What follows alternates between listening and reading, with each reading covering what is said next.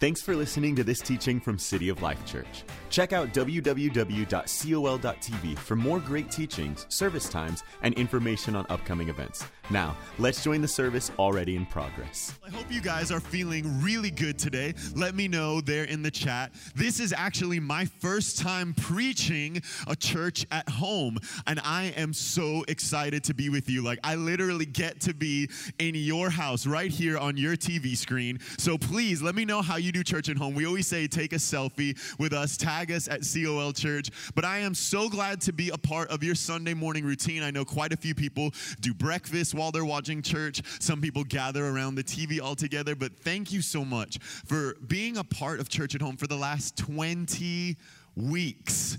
We have stayed together through all of this. And so that is an opportunity for us to stay connected. Thank you for staying with us through it all. But yeah, I'm here, first time getting to preach church at home. My name's Pastor Justin. I serve as one of the associate pastors here at City of Life. And I know that I've got my hallelujah wall backing me up. What's up, guys? Good to see you all. Let's go, let's go. And then, of course, some team members in the room. I feel it. And then all of you watching at home, I've got everything I need. So I'm ready to preach today. And I hope you're ready to go with me because I've got a, an approach today that I like to call preach it like I see it. We're going to go line by line through a passage today that I believe is going to bless and encourage your life on the theme of press your luck.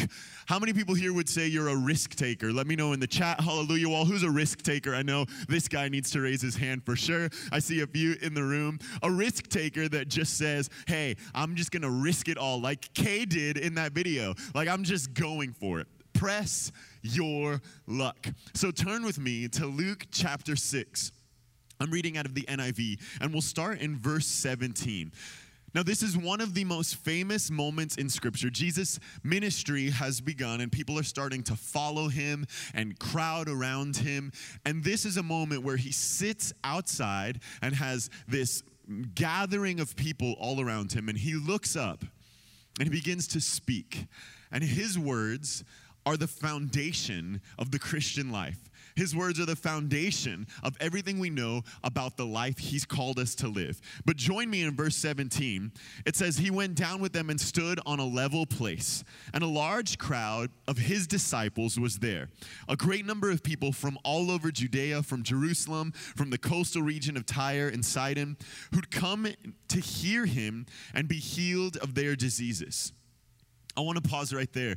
These are people who have followed Jesus because he's traveling and there is this crowd that follows him and travels with him.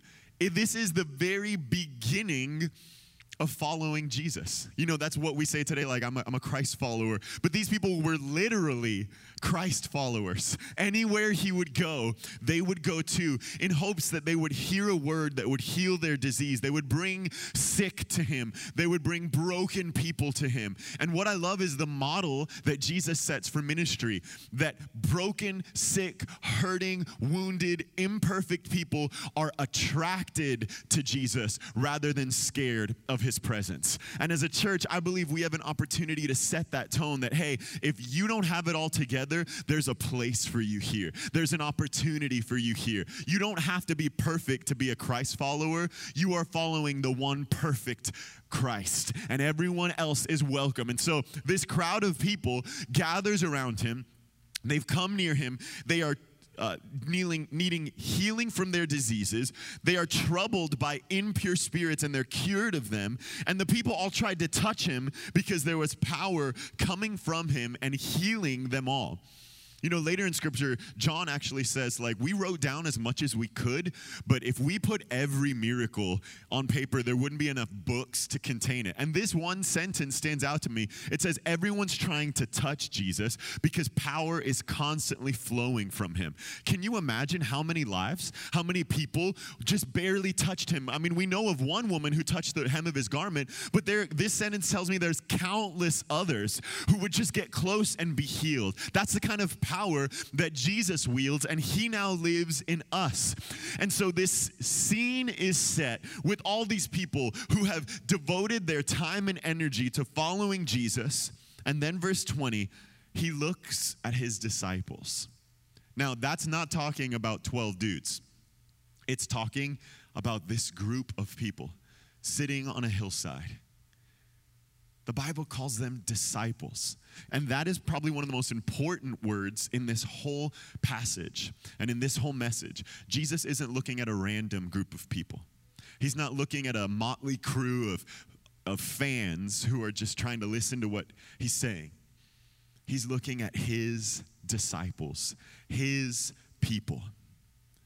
Let me go back and describe these people to you people who were troubled by impure spirits, people who were sick, people who were from a far way off, people who were just trying to touch him because of his power. It says these are his disciples. Discipleship does not require you to have everything put together. Here's what it takes to be a disciple follow Jesus. Just follow him. Just keep following. And wherever he goes, go there too. And so he's looking at this kind of mess of people, if you will, like formerly possessed, formerly sick, troubled, not educated, certainly poor, this broken, messed up group of people, and they're sitting on a hillside. This is not the scholars in the temple, the Pharisees in the religious centers. This is not the pretty, put together people. This is people who are out in the quite literal backwoods of where everything is supposed to be happening. And Jesus looks up in verse 20, looking at his disciples, and he says this word blessed. Before I go any further, he says, blessed. He looks at his disciples and he says, blessed. And kind of the flow of this message today is going to deal with some unlikely things. And it started with an unlikely people. His disciples are an unlikely people. They were then and they are today. You know, the Bible tells us he chooses the foolish things of the world. We are an unlikely people. I mean, look at us. We're sitting here today, people from all walks of life. You know, we've got uh, a crazy world we're living in, but we're unlikely people. We didn't earn it, we don't deserve this, but we're following. I'm following as best as I can. And all of us have a former state of things. And these people formerly possessed, formerly sick, formerly broken. What were you formerly? The only thing that made a difference is the fact that you started following Jesus. It's an unlikely people. He didn't pick the cream of the crop, he didn't pick the ideal candidates. He said, I'll take anyone who follows. An unlikely people. And then upon these unlikely people, he speaks an unlikely word blessed. Now, without going too in depth here, I just want to go as far as is necessary for you to understand what's happening. The word he chooses in Greek, because Jesus is speaking Greek to a Greek audience here, it's makarios, which sounds Hispanic, but it's a word that is so casual in its delivery, so simple in its meaning there are better words, there are quote unquote better words that Jesus could have used. He could have used the Hebrew word agar, which means the divine imputing of blessing, kind of this religious, priestly blessing upon people, but he doesn't use that word. He uses this really casual word that might not be perfectly translated to say blessed. A more accurate word would be fortunate, or even more accurate, lucky. He says, Lucky you. He's not operating as priest right here trying to offer a benediction to his people. He just looks at this group of fishermen and, and broken, hurt people and he says, You're lucky. You're so fortunate. You are so fortunate. He's not bringing the blessing on them, he's identifying the fact that they're already blessed. He says, You're lucky. He says, Blessed are you who are poor, for yours is the kingdom of God. In other words, you, are, you, you who are poor, you're so lucky because God's already given you the kingdom.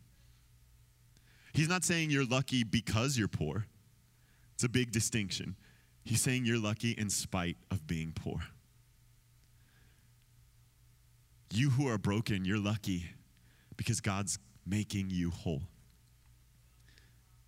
You are so lucky, so fortunate. Now, I know it's weird for me to talk about this idea because I'm not referring to superstition. I'm not talking about a, a, lucky clover or a rabbit's foot. I'm simply talking about good fortune. Have you ever known anyone who just kind of like everywhere they go, it's just like, how come things work out for you? Like they're always winning things, they're always fortunate. It just seems like things go in their favor. Jesus is saying in the most casual yet profound way, you people sitting on this hill, you're lucky. You're fortunate. Things are going your way. You might not see it, you might not feel it. And do you realize kind of the, the strange contradiction for Jesus to call this group lucky? Because they are, again, formerly possessed, formerly sick, kind of broken, definitely stinky. And then he says, You're lucky. You're lucky. This unlikely people with an unlikely word. And now let's read some of these blessings because there's an unlikely outcome. He says, Blessed are you who are poor, for yours is the kingdom of God. Blessed are you who hunger now, for you will be satisfied. Blessed are you who weep now, for you will laugh. Blessed are you when people hate you, when they exclude you and insult you and reject your name as evil because of the Son of Man. Rejoice in that day when you're rejected. Leap for joy, because great is your reward in heaven, for that is how their ancestors treated the prophets. This unlikely outcome is that when these unlikely people endure unfavorable circumstances, they are still favored. Now this is this is this is deep, but I hope that you can hear this. The blessing that Jesus identifies in his disciples' lives is that this unlikely group will go through unfavorable circumstances with favor upon them. Can I preach? Hallelujah, wall. Can I go for it here?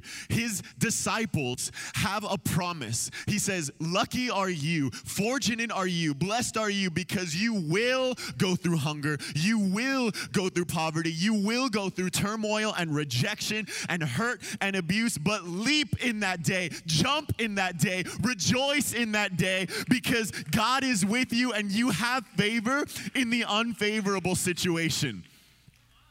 I'm 32 and jumping in boots. Oh boy. God says, in the unfavorable circumstance, that's where your fortune will come alive.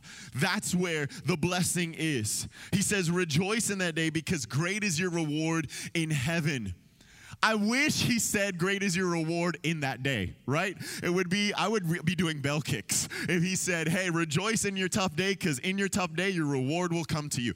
But the reward that Jesus has for his disciples is too big to fit in your day of difficulty. It far exceeds the boundaries and perimeter of your day of difficulty. And so God says, It won't fit here. So I'm going to put it on layaway, put it on hold, so that when you reach heaven, the place place of expanse and infinitude, that's when I'll give you your reward because heaven is the only place that can house the size of fortune and favor and blessing I've got for you.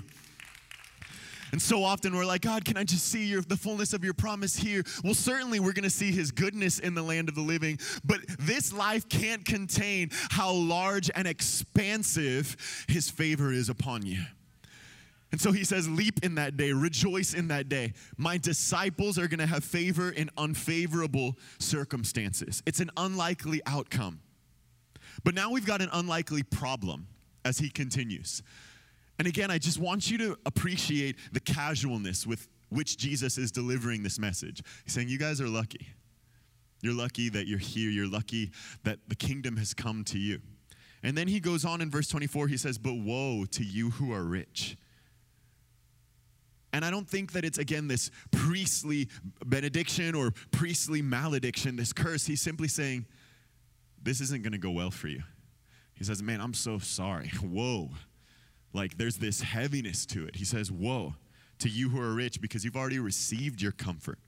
Woe to you who are well fed now, for you'll go hungry. Woe to you who laugh now, for you'll mourn and weep. Woe to everyone who speaks well of you, for that's how their ancestors treated the false prophets. He's saying that if in this life you have well adjusted yourself to the comfort of life and the praise and accolades of men, then your posture is going to make it very difficult for you to receive the magnitude of the favor, the fortune, the luck of God's kingdom. He says, Man, I'm so sorry for you because the comfort of your life will make it so difficult for you to posture yourself the way you need to to receive what has already come to you. Is Jesus saying that rich people can't receive? No, certainly not. He's just saying it's unfortunate that you have gotten so adjusted to the comforts of life that you don't remember how to need. That you don't remember how to be desperate. That you don't remember how to, because what were his who were his disciples?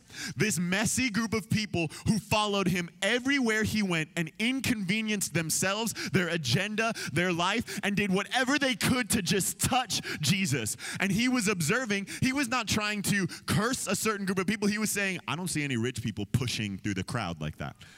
I don't see any of the people who have all of their agenda cemented in and they can't fit me into their calendar and they say, Well, I'll go see Jesus in two weeks. Saying, I don't see any of those people trying to touch my robe. I don't see any of those people leaning into every word I say. And so he's not saying that one group is better than the other. He's saying one group is pressing in to the kingdom more than the other. And as a people, we have to be so sensitive to the things that keep us from being desperate. Don't try to be liked by everybody. Because when you get liked by everybody, you start to forget how much you need the approval of God. When you have everyone's approval, you forget how much you need God's. And it's these rejects sitting on the hillside that have been cast out by everyone else that realize if I can just get one word of approval from God, People have overlooked me. People have rejected me. I don't bring a lot to the table of man, but if God says yes, then that's enough for me. That's the kind of posture that these people carried. So there's this unlikely problem that the comfort of life might keep you from the promise of the kingdom. But now let's go to this unlikely result. We have an unlikely people, this misfit crew with an unlikely word lucky you. An unlikely outcome that the kingdom has already come. You don't have to earn it, it's not something you're working toward, it's here. An unlikely problem that the comfort of life might keep you from the promise of the kingdom, but now an unlikely result. This is what do I do with this luck now? It's all come to me. Heaven has made itself open to me. And you would think this is how the story ends, right? Like Jesus ends it and says, and, and that's the end. In my name, amen, right? Like this is it. Heaven has come to you, the end of the message. But no, there is an unlikely result. They've received that fortune, they got lucky. And then Jesus tells them to press their luck. He says, Now that you got lucky with the favor of heaven, verse 27 To you who are listening, I say, go love your enemies. Do good to those who hate you. Oh, y'all didn't know we were going here, did you? Bless those who curse you. Pray for those who mistreat you. If someone slaps you on one cheek, turn them turn to them the other also. If someone takes your coat, do not withhold your shirt from them. Give to everyone who asks of you. And if anyone takes what belongs to you, don't demand it back. Do to others as you would have them do to you. Verse 32 If you love those who love you, what credit is that to you? Even sinners love those who love them. And if you do good to those who do good to you, what credit is that to you? Even sinners do that. And if you lend to those from whom you expect repayment, what credit is that to you? Even sinners lend to sinners expecting repayment in full. Verse 35, but love your enemies. Do good to them. Lend to them without expecting to get anything back. Lend to your enemies is what Jesus just said. That is, that is, that, I, I get uncomfortable at this idea. And then he says, Then your reward will be great, and then you will be children of the Most High, because he's kind to the ungrateful and the wicked. Be merciful just as your Father is merciful. This plot twist at the end of Jesus' message, he's saying, You guys are lucky. You got everything in the kingdom. Your reward will be good, and rejoice when people don't like you. Celebrate when they persecute you, because your reward in heaven is great. And then at the end, there's an unlikely result. So now, since you're so lucky, go love your enemies. Go love those who persecute you. Go give freely to anyone who asks. Go give without expecting repayment. Do you know what Jesus is saying? Go love an unlikely person in an unlikely way, the way that I loved you. He's saying, Because I chose you, because I welcomed you, because I made a way for you, go press your luck into the life of someone else and help them experience the same fortune that I brought to you. Because if you really understand the purpose of your luck, it's not to be enjoyed on your own, but rather you are meant to press your luck into the lives of the world around you and help them see how fortunate they can be if they simply do what you did. And what did you do? Did you earn it? No. Did you deserve it? No. Did you look good enough, sound good enough, say the right words? No. All you did was pick up and start following Jesus. All you did was say yes to the call and start following Him. And if you love others in a way that makes them realize all they need to do is follow Jesus, then you have pressed your luck and your fortune to the place that it belongs, which is welcoming others into this luck as well. So lucky you. Lucky me. We're so fortunate. We're so blessed. But what do we do with that fortunate, blessed, lucky life? We keep on spinning. We keep on going. We keep on loving and serving. Will it always work out well? Will we get rejected? Certainly. Will there be a couple whammies along the way? Absolutely. Will people persecute you? Yeah, Jesus promised that. Will every person you talk to just come flocking to church? Probably not. But you have no idea the part you play in planting seed. The Bible says some of us plant, some of us water, God brings the harvest. So, really, you can't lose by being who God called you to be. You might not see the immediate results, but remember, our results don't fit in this life they fit in heaven. And one day, who knows if you might not just see someone there standing in glory next to you, that you played a part in their salvation. We have to be people that go out and love passionately and love deeply and love graciously, not just to the people who make sense. Go love someone unlikely. Go show grace to someone who doesn't deserve it. Go give to an enemy. Jesus said that's what it means to be lucky. That's what it means to be fortunate. It's safe to go love someone who will love you back.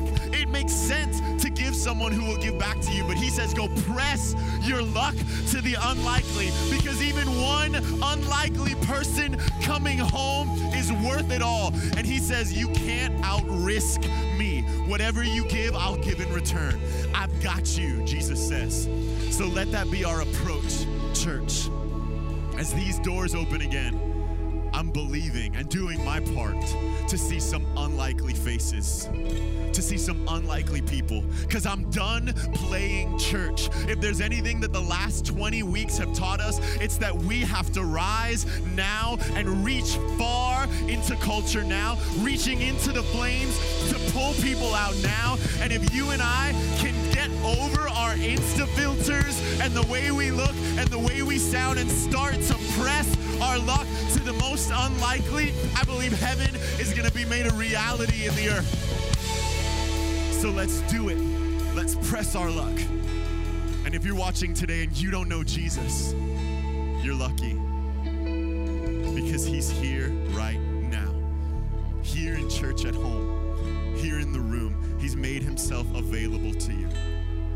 That's you, and you want to respond, you want to become a disciple, a follower of Jesus, let me tell you what it takes. Just follow him. Oh, but Pastor Justin, do I have to clean everything up and fix everything before? No, no, no. He'll take care of that. All it is, is following him, picking everything you've got up and going in his direction. It means you're going to have to leave some things and get on the move with him, but he'll take care of the process. Your job is following. If that's you, I want to pray with you. There's a way you can respond at cityoflife.live. Click the raise hand button. If you're watching in the chat, say, I want to follow Jesus today. And if everyone can repeat this prayer with those who are praying it, say, Jesus, come into my life. Forgive me of my sin. I want to follow you from this day forward. From now on, It's Jesus first and Jesus always. Wherever you go, going. And I want to show love to the most unlikely people. In your name, amen.